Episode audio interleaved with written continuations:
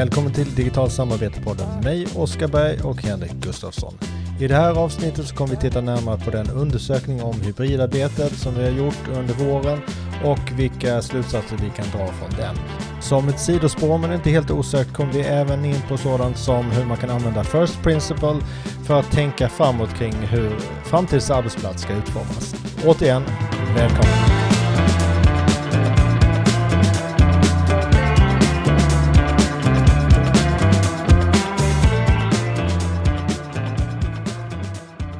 Yes.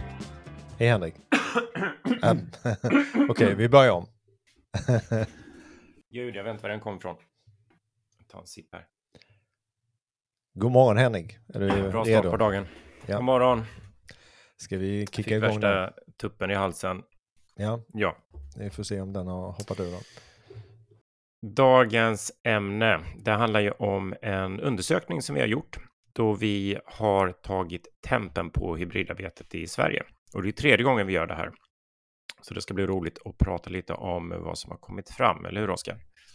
Jättekul, eh, tycker jag. Vi har ju i tidigare poddavsnitt konstaterat att hybridarbete och digitalt samarbete, det är ju vägen framåt. Eh, men det är en väg som olika organisationer rör sig olika fort på. Eh, vi har också pratat om att medarbetaren och teamen i organisationerna har generellt sett en ganska splittrad upplevelse av sin arbetsplats. Där mycket ansvar ligger på medarbetarna och teamen för att få arbetet i vardagen att fungera. Och varför är det så? Kan man undra sig. Jo, vi har ju klassiskt haft olika intressenter i en organisation som har ansvaret för de digitala delarna, det är ett gäng som ansvarat för, vanligtvis IT eller digitaliseringsenhet. Vi har de fysiska delarna där som fastigheterna har tagit stort ansvar för och vi har de organisatoriska delarna med egentligen en, en mängd olika stödfunktioner och eh, ledningsfunktioner som har drivit dem. Då. Eh, delvis ditt fel, men du fick in mig på en tankebana här. Men när du sa att, eh, att vi har konstaterat att hybridarbete och digitalt samarbete är vägen framåt, men att det är liksom en väg olika organisationer rör sig olika fort på. Och det tänkte jag på, liksom, ja men vi har ju också de passiva, de här de som vi menar liksom, de nästan rör sig bakåt. Så jag fick bilden i mitt huvud av en motorväg nu är det de som liksom kör på som 17 i, som på autobahn i omkörningsfilen och sen är det de som liksom ligger lite försiktigt längst in till kanten. Men sen finns det de som försöker backa. Det är lätt att se vad den generella trenden är på väg, men hur hanterar vi det här att många har så olika strategier? Eh, och vad kommer, det liksom, vad kommer det få för konsekvenser? Det kommer bli massa olyckor, massa problem här framme, tänker jag. Det kanske blir olyckor när någon försöker köra full fart framåt med häst och vagn och sen kommer någon annan med sin eh, elbil och eh, drar förbi. Ja, du har den dimensionen också där med, med. och sen yeah. har du AI som kom in med en annan eh, liksom, eh, aspekt av det här. De som använder AI för att navigera sig framåt, de som inte gör det utan de som sitter och slår en bok vid ratten. Och, ja, det är många skiften på samma gång. Exakt. Ja, det blir mer och mer, mer, mer komplicerad metafor. Men, men eh, så är det ju verkligen. Eh, vi rör oss eh, framåt i olika takt och kanske till och med bakåt i vissa sammanhang. Då. Nej, men, en sak som, som vi ska ta med oss här nu då, att vi har olika perspektiv på arbetsplatsen där olika delar har jobbat med Eh, till exempel eh, det digitala eller det fysiska delen av arbetsplatsen eller den organisatoriska delen av arbetsplatsen. Och därför har medarbetarupplevelsen och upplevelsen för teamet varit lite splittrad, det hänger inte ihop. Eh, vi har sett det som exempel när vi har utrustning i mötesrum som inte är kompatibel med medarbetarnas digitala enheter och appar eller mm. så investeras i en stor samarbetsplattform, men det finns en en kultur som, där man håller på sin information så man får liksom ett utväxling på den investeringen och så vidare. Alltså de här olika perspektiven hänger inte ihop. Nej. Så det vi eh, ser är behövs en mycket bättre samordning mellan stödfunktioner som HR, IT, fastighet, affärsutveckling, eh, ledning och så vidare för att hybridarbetet och det digitala samarbetet ska funka i praktiken. Så vi har ju tagit fram en modell som använder sig av de här dimensionerna för att kunna se hur väl eller vilket, eh, hur bra stödet är gentemot medarbetarna och teamen. Och då tittar vi på ledning, kultur, arbetsvillkor, arbetssätt och eh, den digitala fysiska arbetsplatsen. Och om vi kombinerar det här med att försöka bedöma vilken nivå en organisation befinner sig på, alltså hur framåtlutad man är, hur aktiv man är i att ta sig framåt, så har vi beskrivit det som fyra nivåer. Vi har en passiv nivå, de som inte gör någonting, eller till och med då backar som du var inne på Oskar. Mm. Eh, vi har den reaktiva nivån där man gör saker för att man känner sig tvingad eller kraften från medarbetarna blir för stor så att man tar vissa steg framåt. Eller är man mer proaktivt utforskande och kanske ser det här som en del i hur man organiserar sig och jobbar framöver, det som vi kallar utvecklande nivå. Där vi menar att, att, att det handlar om ett nytt sätt att bedriva en verksamhet på, att man förstått det, att det är ett typ paradigmskifte egentligen. Om vi tittar på förutsättningar om man skulle starta ett nytt företag idag eh, och, och liksom titta på de möjligheterna så skulle man kanske inte börja med platsen ett intressant inlägg som vi kanske får återkomma till, som jag såg på Twitter för ett tag sedan kring vad skulle hända om man, om man eh, startar en organisation och eh, använder den här first principle, den principen som, som Elon Musk använder här med att man kokar bort allt som, tar bort allt som är onödigt och, och kokar ner det till liksom kärnan. Vad är det vi måste ha eh, för att bedriva en verksamhet? Då ser man ju mycket av det här som vi liksom av hävd tar med oss och säger det här ska finnas på plats det kan man antingen ta bort eller göra annorlunda. Hur skulle vi då kunna organisera och bedriva vår verksamhet? Det är en bra poäng. Men om vi då kombinerar de här dimensionerna som jag var inne på med ledning, kultur, villkor, eh, arbetssätt, digital och fysisk eh, arbetsplats med nivåerna då från passivt till utvecklande så får vi en mognadsmodell och för att det ska bli lite lättare för er som lyssnar att hänga med så har ni möjlighet så kan ni klicka in på berggustafsson.se så finns den här modellen i interaktiv tappning så ni kan klicka runt om ni är nyfikna. Men vad kan man ha en sån här modell till då? Jo, vi brukar använda den i workshop till exempel för att snabbt kunna bedöma vad står en verksamhet, eh, kunna prata om eh, vilka ambitionsnivåer man har, att kunna ha ett resonemang om vilka steg på vägen man har mot det här målet eller eh, för att nå den här ambitionsnivån. Vilket är ett väldigt kraftfullt eh, diskussionsunderlag. Man kan också gå ut med den och göra enkäter i en organisation för att eh, få en bredare bild eller som vi har gjort här då öppna enkäter som en mängd olika organisationer kan svara på. Och vi använder det här för att ta tempen på hur det ser ut framförallt i Sverige kring hybridarbete och digitalt samarbete. Och som sagt, det var tredje gången vi körde det nu. Eh, första gången var det förra våren, sen körde vi en i höstas och så nu var det en här denna våren. Och det är 14 frågor det handlar om och vi hade ungefär 210 stycken svarande som representerar organisationer av olika storlek, eh, olika branscher och ja, vi kommer in på det lite mer alldeles strax då. Ska vi ta en liten kortis om eh, ja, summering av resultatet och, och lite trender vi ser under den här korta tiden som vi kört undersökningen? Det tycker jag låter bra. Det gör vi. Och om vi börjar med att titta på de här nivåerna, vi pratar om passiv, reaktiv, proaktiv och utvecklande, så eh, ser vi att ungefär 10% av de svarande ligger på passiv nivå. Eh, vi har den stora klumpen, 50% på reaktiv nivå, eh, 39% på proaktiv och endast 1 på den utvecklande nivån. Nu är vi väl kanske lite, jag ska inte säga hårda, men, men tydliga med att det finns ett antal kriterier som krävs för att man ska komma upp på respektive nivå. Och det handlar om att man ska inte ha ambitionen att vara där eller tänka på de sakerna som, som står på den nivån, utan man ska vara etablerad där. Och då blir det som så att, att tyngdpunkten fortfarande är på reaktiva. Och om vi gör en snabbtitt på vilka dimensioner som eh, är längst fram så är det ledning, det är arbetssätt och digital arbetsplats. Vi ska prata mer om dem alldeles strax.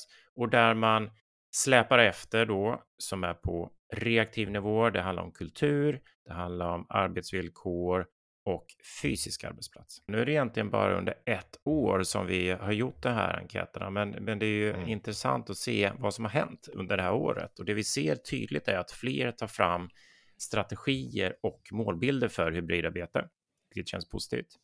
Mm. Vi ser också att eh, det känns som det grundläggande samarbetet funkar okej. Okay.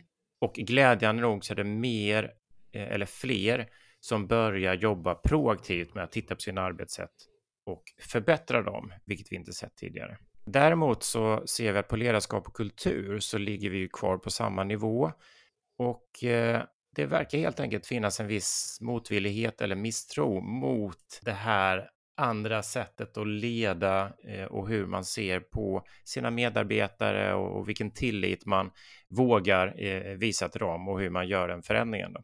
Mm.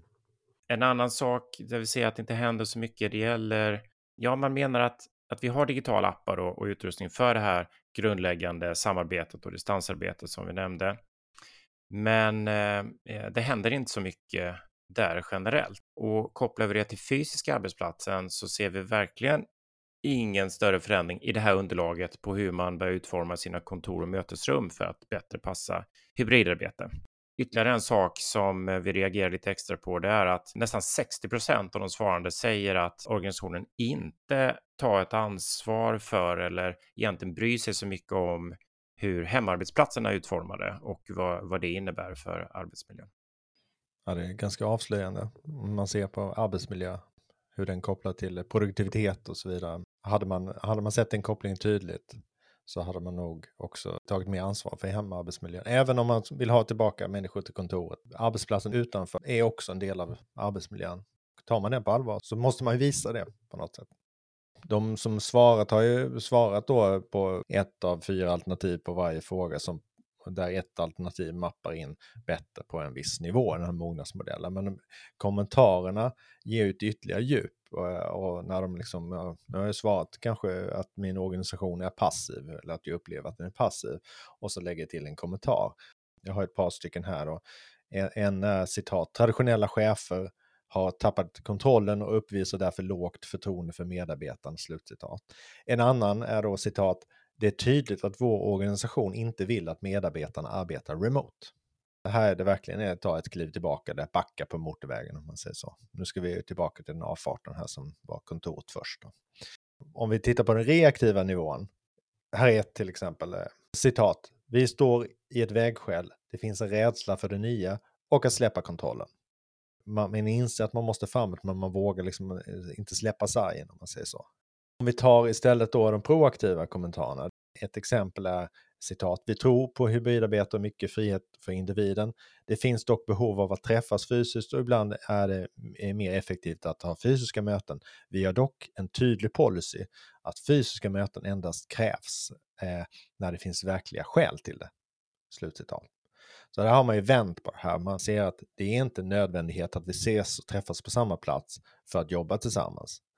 Eh, däremot är det någonting som tillför ett värde, som motiverar att man samlas på samma plats. Jag såg en undersökning eh, där man hade jämfört eh, hur många som jobbar på distans i olika länder. Och det var Nederländerna som låg högst och, Sverige var på tredje plats. Men där ligger ett lagförslag som jag förstår det i Nederländerna som säger att arbetsgivaren nu måste motivera varför en medarbetare ska komma in på kontoret när det är ett arbete som kan ske någon annanstans apropå skiftet i eh, som vi är på väg in i här. Innan har det varit så att man måste motivera väldigt noga varför man inte ska in på kontoret och jobba och det har legat på medarbetarna att driva de sakerna. Men, men det här är ett exempel mm. på ett, ett tydligt eh, skifte i synsätt. Ja, och citat på sista nivån eh, tänker jag faktiskt inte ge någonting. För att vi har inget klockrent där det här liksom möjlighetsdrivna och det här strategiska kommer liksom inte fram, utan det handlar fortfarande mycket om möten och vad vi jobbar. Och det här handlar ju om ett paradigmskifte i hur man kan organisera och bedriva en verksamhet. Möjligheten att samarbeta är så mycket mer och strategiskt kan ge så mycket mer om man, om man ser det just från ett strategiskt perspektiv. Ja, men precis. Man har velat se fler kommentarer som handlar om att men, vi tycker att klimatfrågan är så otroligt viktig så att det genomsyrar hur vi väljer att arbeta och, och resa och, och, så vidare. Eller inkludering är otroligt viktigt för oss för att vi vill att eh, vi vill utnyttja kraften i mångfald och så. Men de, de finns fortfarande med på mötesnivån. Det är väldigt mycket fortfarande som handlar om möten och var man har möten. Eh, och det, det, på något sätt säger det ju ganska mycket om att man ser inte längre näsan sträcker sig. Eh, eller att man är väldigt nere liksom i, i det dagliga operativa. Ska vi ta lite om det demografiska vi har sett i undersökningen här innan vi hoppar in lite mer detaljer kring de här olika dimensionerna? Ja, absolut. Jag tycker ju själv det är intressant med de här. Vi har ju ställt eh, tre demografiska frågor, om man säger så, att, eh, som handlar mer om organisationen då, dess demografi. En är om medarbetarna är utspridda på två eller fler fysiska arbetsplatser. Sen har vi den här, eh, en, en, bara för att veta hur många anställda organisationen har, för att kunna då se och skära det här på organisationens storlek. Och slutligen då har vi en fråga om hur många av medarbetarna som har platsberoende arbetsuppgifter. Hur stor andel av organisationens medarbetare är typ eh, fabriksarbetare eller sjuksköterska eller personer som i sina roller behöver vara på en viss plats. Mm. Vad har vi för resultat på de där? Vad resultatet är som följer. Vi är nyfikna på hur distribuerade verksamheter är i Sverige. Alltså oavsett distansarbete. Men hur utspridda är de? För jag tänkte att eh, mindre företag skulle svara att de inte är distribuerade för att de finns på samma plats. På grund av att de är så små. Men det är bara 27 procent som gör det. Så 73 procent är distribuerade, finns på två eller fler eh, platser. Sen när man kommer upp i medelstora företag som är 50 till 249, under 250 anställda, då kan man ju tänka sig att då borde det bli mycket färre företag och organisationer som bara finns på en och samma plats på grund av att de helt enkelt är stora. Men då är det fortfarande 17 procent som bara finns på en plats. Det som är förklaringen här det är att många organisationer har verksamheter där lokalen är central för verksamheten som museum, teater, skolor och så vidare. Tittar vi på större företag, då är det 95 procent är utspridda på två eller fler platser. Så snittet eh, utifrån de som svarar eh, är att nästan 90 procent är utspridda på två eller fler fysiska platser. Och då ska vi också lägga till den dimensionen att eh, det räcker egentligen att man jobbar på olika våningsplan i en byggnad så bör man ju tappa kollen på vem som gör vad och vad som är på gång och vem som kan vad och så vidare. Så att i, i grund och botten så är vi ju väldigt distribuerade. 50 feet eller vad det nu blir, 15-20 meter. Eh, bara där så faller sannolikheten att man kommunicerar med andra eh, spontant drastiskt. Så att därav finns det ju det här eh, bilden av korridorsnacket, att man råkar springa in i folk, verkligen bokstavligt springa in i folk, för då kommunicerar man ju med dem. Men om man inte gör det fysiskt, alltså då uppstår all, alla de här sakerna som, som blir svårt när man är på distans, de finns ju där även om man sitter i samma byggnad. Ja, det var också intressant att se eh, fördelningen här av de som har svarat att eh, nästan 60 procent är ju då så att säga stora företag här. Men visst hade vi en fråga också om eh, platsberoende arbetsuppgifter. Och vad landade den i? Alltså de flesta har ju inte det. Alltså en, en stor majoritet säger ju att under 20 procent av eh, arbetsuppgifterna eh, behöver ske på plats. Sen eh, kan ha lyft det här exemplet förut, men vi har ju också lite fördomar så att säga om vad vi tänker är platsberoende arbete. Vi har ju pratat om läkare till exempel, så man kanske mm re reflexmässigt tänker att det är klart att det är någon som är på plats och, och träffar patienter och, och vårdar patienter eh, eller behandlar patienter på olika sätt. Men om man börjar analysera arbetet som sker så är det ju mycket mm. möten, det är mycket research, det är mycket administration som egentligen skulle kunna ske från vilken eh, plats som helst. Vi har mm. ju, och det ser vi med de här eh, app apparna som kommer kring vård, Kry och så vidare, att eh, det finns en hel del patientmöten eh, som också skulle kunna göras eh, på distans mm. när det passar. Och vi kan ju till och med operera på distans ibland. Så att vi, vi kanske också ja. till viss del eh, fast det gamla synsätt på vad som är ett platsberoende arbete. Och hur utvecklingen ser ut. Även inom de idag platsberoende arbetsuppgifterna så sker det en rörelse mot ökad platsoberoende som du nämnde med fjärrstyrning och även vägledning på distans och så vidare. Robotar som ut, eh, utför arbetsuppgifter istället. Och det här är ju en, helt i linje med en utveckling som vi har sett sedan industrialismens början. Att vi försöker automatisera och minska kostnaderna för verksamheten genom att ta bort alla transporter, onödiga förflyttningar, rörelser och så vidare. Det är bara det att vi ser kanske inte den här utvecklingen lika snabbt. Om alla var tjänstemän i en verksamhet eh, innan pandemin och jobbade från kontoret så kunde ju alla gå hem och fortsätta jobba under, eh, med vissa förutsättningar. Då. Så det gick ju, går ju väldigt snabbt att göra en sån omställning medan den här omställningen mer till eh, det, det, det idag platsberoende arbetsuppgifterna blir mer, mindre och mindre platsberoende den går ju lite långsammare. Det går inte helt plötsligt att operera någon på distans, utan det är många saker som måste falla på plats innan man kan göra det. Men utvecklingen går ditåt. Som vi var inne på det här med paradigmskiftet, att inte se det att vi måste tänka platsoberoende först. Det gör ju att man kör in i en återvändsgränd. Precis. Ska vi hoppa in i några av de här dimensionerna här och titta på eh, vad som stack ut eller, eller lite kommentarer från dem? Ska vi börja med ledning och styrning? Ja, eh, och där, vi kan ju titta på det som framförallt har förändrats sen, eh, sen vi eh, undersökte det här tidigare. Även om det är en kort tid så finns det saker som har förändrats och en sån är just i, när det gäller styrning och ledning styrning är vilka policies och riktlinjer, belöningssystem och andra, mätning och så vidare som organisationen använder för att ta sig mot sina mål. Och ledning är ju då egentligen hur man genomför den styrningen. Eh, det vi ser här eh, från tidigare undersökningar är att många fler organisationer har satt en policy på plats kring hybridarbetet, alltså 10% mer nu än för ett halvår sedan. Och det är ganska stor förflyttning på ett halvår. Och det tror jag eh, handlar mycket om det här att man behövt eh, ta tag i det här efter pandemin. Att det varit otydligt och oklart. Och har, även om man inte har en strategi hur man ska liksom, göra framåt så måste man på något sätt sätta lite regler och riktlinjer kring eh, vad som gäller så att folk vet vad som gäller. Så, de kan, policyn finns, men, men hur efterlevs den? Ja, och det ser vi också framförallt från svaren eh, som kommer in och de här kommentarerna. Alltså dels hur policyn ser ut beror lite grann på vem som sitter i ledningen vad den har för erfarenheter, vad den tycker och tänker, inte då direkt eh, det, faktiska behovet eller verksamhetens strategi. Och eh, sen kan det också bero på om, om man följer den här eller inte. Det kan vara beroende på vem man har som chef.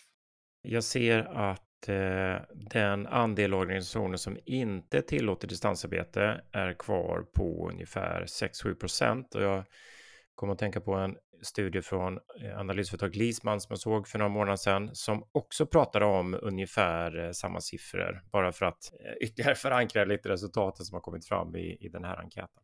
Det, det man kan säga är ju att några av de här som forts, fortsätter att prioritera och sätter kontoret först, det är ju, de är ju som sagt inte så många, men det är några stora varumärken, kända varumärken och stora organisationer så att de kanske har fått ett större genomslag i debatten eller i media eh, som inte riktigt representerar eh, hur många de är.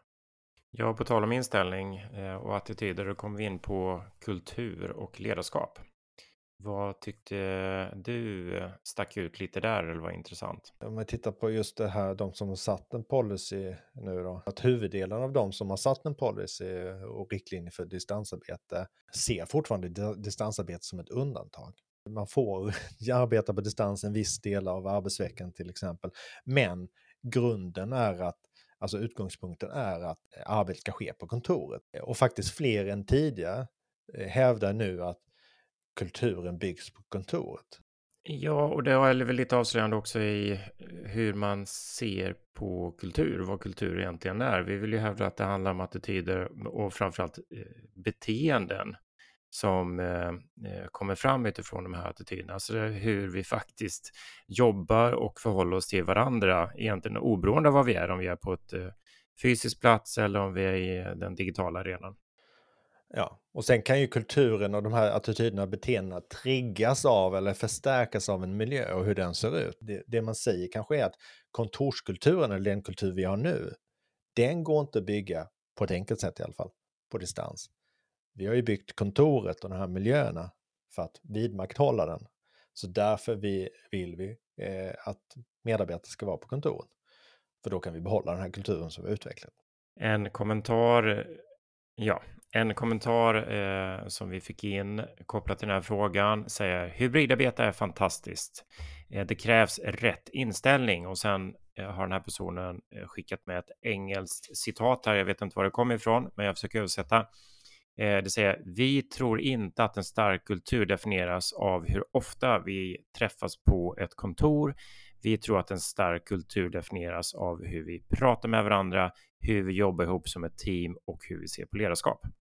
Eh, och det ligger ju mycket i det. Alltså det är ju det här faktiska beteendena vi har mot varandra som borde avgöra. Jag kommer att tänka på en artikel som handlar om eh, företaget Doist där de eh, tycker att kultur, kultur för dem är verkligen det arbete som man gör i en organisation och lägger väldigt mycket krut på att det är, hur det arbetet ska gå till och hur man beter sig gentemot varandra när man arbetar för att de menar att ja, men det som i huvudsak gör att vi, vi träffas och eh, det som är kärnan i vad vi håller på med, det är ju vårt arbete.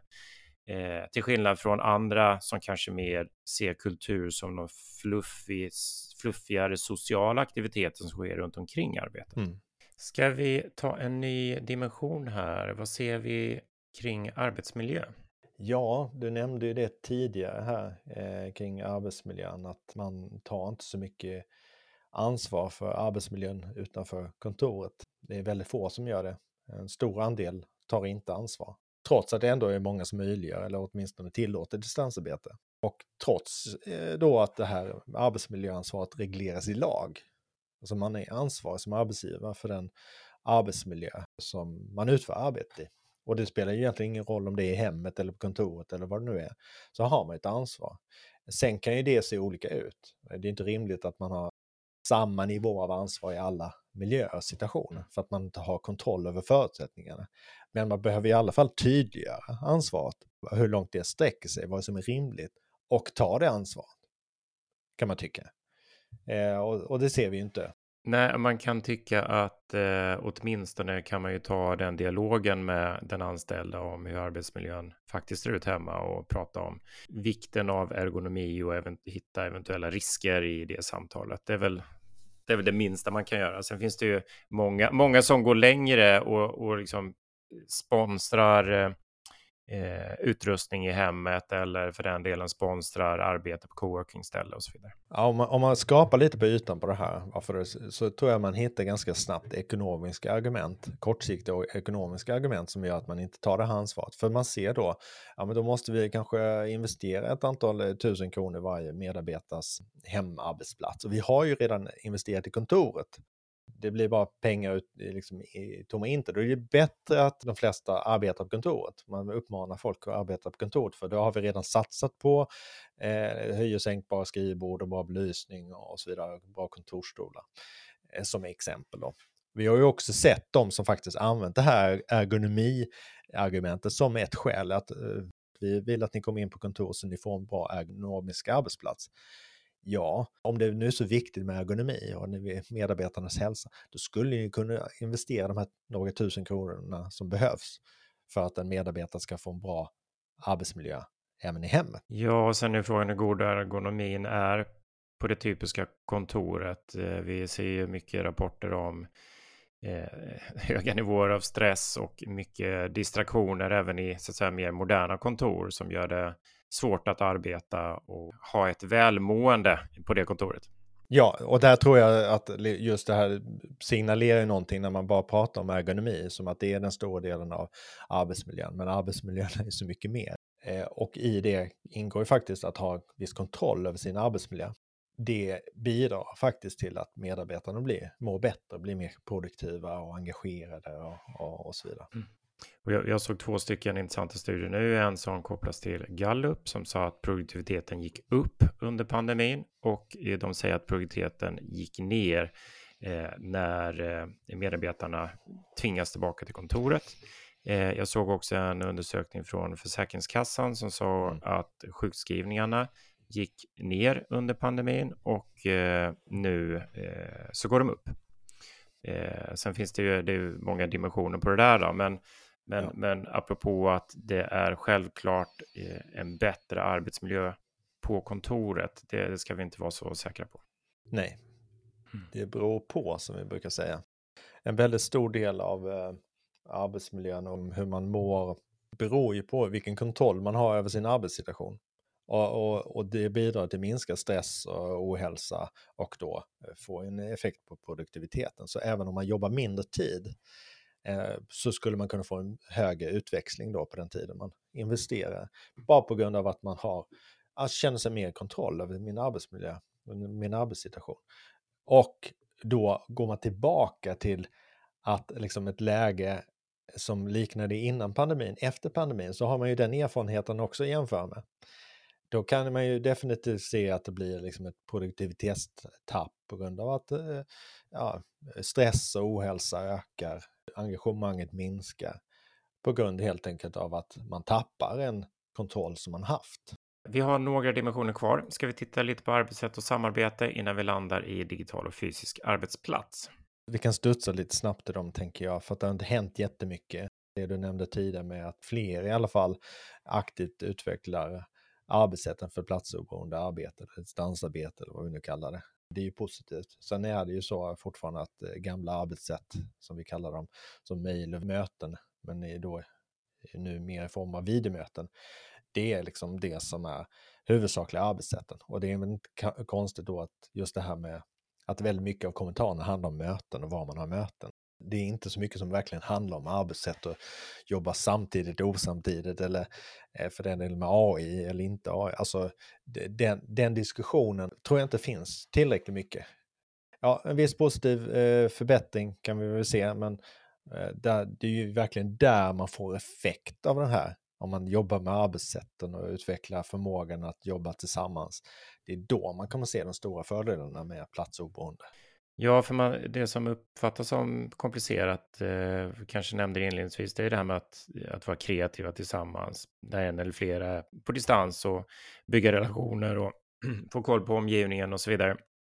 Och alltså väldigt många har ju egentligen verktygen för det här de digitala verktygen finns. Vi kan nämna digitala whiteboards eller eh, sociala nätverk som exempel.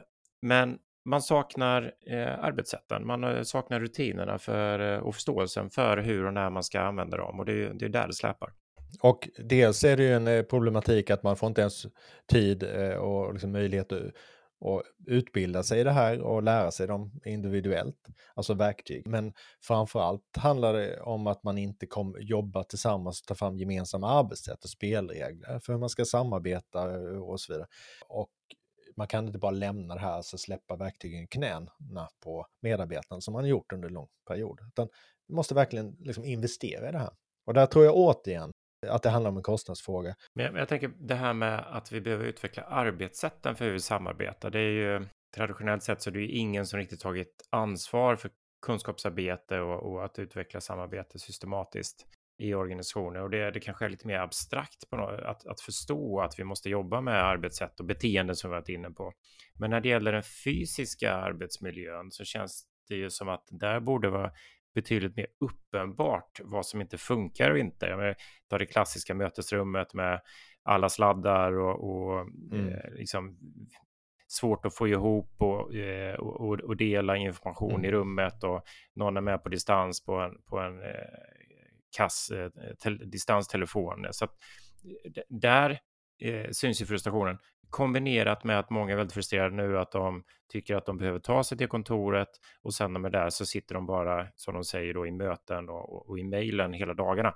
Men de, det finns ingen plats de egentligen kan ha de här mötena på sina distansmöten för att eh, då stör man andra.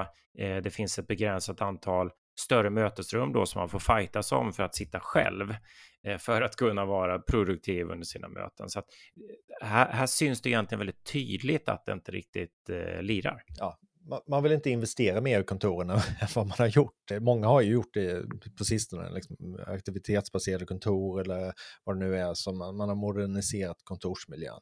Att då utrusta den så att det funkar bättre med distansarbete, de som distansarbetar, det ser vi att det gör man inte. Man, man, man investerar inte de pengarna. Men tänk om man istället hade omfamnat det här paradigmskiftet och tänker, men vad är det minsta gemensamma nämnaren för att kunna jobba på distans eh, med varandra? Ja, när vi är hemma, då är det att ha en dator och en uppkoppling och, och en hyfsad miljö och sitta utan att bli störd av andra. Du behöver inte den här eh, liksom, avancerade dyra utrustningen i, i mötesrummen. Utan vi kan, vi kan använda den utrustning vi redan har. Däremot så kräver det att vi anpassar lokalerna som du är inne på. Alltså att vi kanske inte satsar allt på att ha de här eh, jätte fancy mötesrummen med dyr utrustning som det ska kännas som att man går in i liksom ett, ett fysiskt möte där alla är närvarande. Utan ja, men, eh, vi nöjer oss med det som funkar ändå. Alltså det funkar ganska bra att sitta framför sin egen dator och, och jobba med andra och se dem på bild och och höra dem i hörlurarna. Eh, och, och ibland kan man till och med stänga av det. Det är liksom good enough. Om vi bara accepterar det eh, och sen tittar på hur kan vi anpassa den fysiska arbetsmiljön så vi kan fortsätta jobba så. Och jobba på så, både hemma och på kontoret eh, eller vad vi nu är. Nej, men det är de som laddar för att eh, upprusta sina kontor för att göra dem eh, mer hybridanpassade. Och om vi tar mötesrum som exempel så är det mycket som du är inne på, att nya former av ja, V-sittningar, eh, större skärm och kamera som man sitter och tittar in emot och som kan då eh, så att vi är mer ansikte mot ansikte med de som är med på distans. Men då har man fortfarande kanske inte tänkt igenom, men, men vad är det för jobb vi behöver göra? Hur kan vi ha ja, men, kreativa workshop tillsammans? Eh, utan man eh, utgår från en modell som egentligen där deltagarna är ganska passiva på möten. Man sitter stilla på sin plats och eh, en pratar i taget och delar en presentation. Men det är inte eh, mm. så, så, jag tror det saknas en, en, analys av hur jobbar vi effektivare tillsammans och, och som du är inne på då, det, vi kanske kan med eh, ganska enkla medel utifrån den utrustningen vi har lyckas med det bättre än att vi gör de här stora investeringarna. Ja, återigen det här med, eh, first principle. Om vi tittar på vad är det för ingredienser vi behöver för att jobba eh, tillsammans med varandra oavsett plats. Då är det ju inte att vi behöver ett stort mötesbord eller massa stolar eller ett stort mötesrum eller en stor skärm. Det kan man ju skala bort om man inte följer den, då kommer man fortsatt ha extremt dyra möten. Alltså kostnaden på möte kommer vara extremt dyrt. Alltså både för att man har det här mötesrummet med dyr utrustning, men sen måste alla, många ta sig dit, alla de kostnader förknippade med det, eh, transport, utsläpp och tidsspill och så vidare. Eh, men om man tittar på då, vad är, det liksom, vad är det absolut billigaste sättet att jobba med varandra platsoberoende? Ja, då är det ju att inte behöva förflytta sig, Eh, från där man är, att inte ha tidsspillan, att använda den utrustning man har, eh, som man redan investerat i. Eh, de flesta har laptops, mobiltelefoner, plattor och en uppkoppling. Om man börjar bygga därifrån istället, istället för att börja bygga från att vi har ett kontor, det måste vi använda. Och så har vi möten som där. Liksom, ja, men vi behöver kanske inte det här. Varför ska vi börja med det här? Det här är ju bara någonting vi historiskt har med oss bara för att det alltid varit så. Och de här, jag tycker de här kommentarerna som vi fått just kring den fysiska arbetsplatsen är ganska talande. Jag har ett eh, citat här då, mötesrummen har hög bokningsgrad med få personer i rummen. Och det vet vi vad det beror på. Ett annat citat, svårt med kreativt hybridarbete, mötesrum är sällan utrustade för sånt, utan har kanske en konferenstelefon och en skärm som inte är integrerade. Ja, och det här ser vi ju då, det är ett exempel på det här att man inte investerat ny utrustning. Men hade man bara tagit bort den här konferenstelefonen och skärm, bara rensat det och så går man in med sina datorer och har en digital whiteboard. Ännu enklare är det ju om man har sin egna arbetsplats eller skyddade rum där man kan både sitta fokuserat och jobba eh, jag menar inte syn, alltså då menar jag inte att jag har mitt kontor som jag kommer till, utan det finns tillgång till en sån arbetsplats. Och sen kan jag gå från att jobba på, fokuserat med någonting till att videomöte eller eh, jobb, kreativ session eller till något annat utan att behöva fysiskt förflytta mig. Och sen förflytta mig fysiskt när jag känner behov av variation eller pratar med andra människor och så vidare. Men jag behöver inte förflytta mig fysiskt bara för att lokalen är utformad på ett visst sätt, utan det är arbetet som styr. Ja, jag hoppas att eh, man som lyssnare har kunnat hänga med idag. Det har varit mycket siffror, rapportering och det som har kommit in. Sen har vi eh, lagt in lite kommentarer för de som har deltagit i undersökningen. Vi har eh, sprungit iväg själva här kring lite olika områden som vi tycker är extra intressanta. Tycker du? brukar ju göra det. Eh, men som sagt, eh, den här modellen finns på berggustafsson.se om man vill börja kika lite på den. Och det finns ju mycket i det här som vi har anledning att eh, återkomma till, eller hur Oskar? Absolut.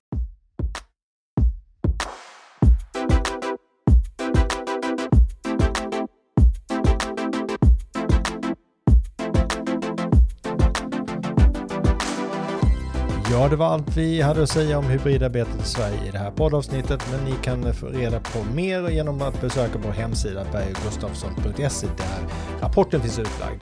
Vi kommer säkert få anledning att komma in på First Principle i kommande poddavsnitt, men i nästa poddavsnitt så kommer vi prata mer om AI och hur AI kan förstärka vår intelligens som kunskapsarbetare. Tack för att du lyssnade.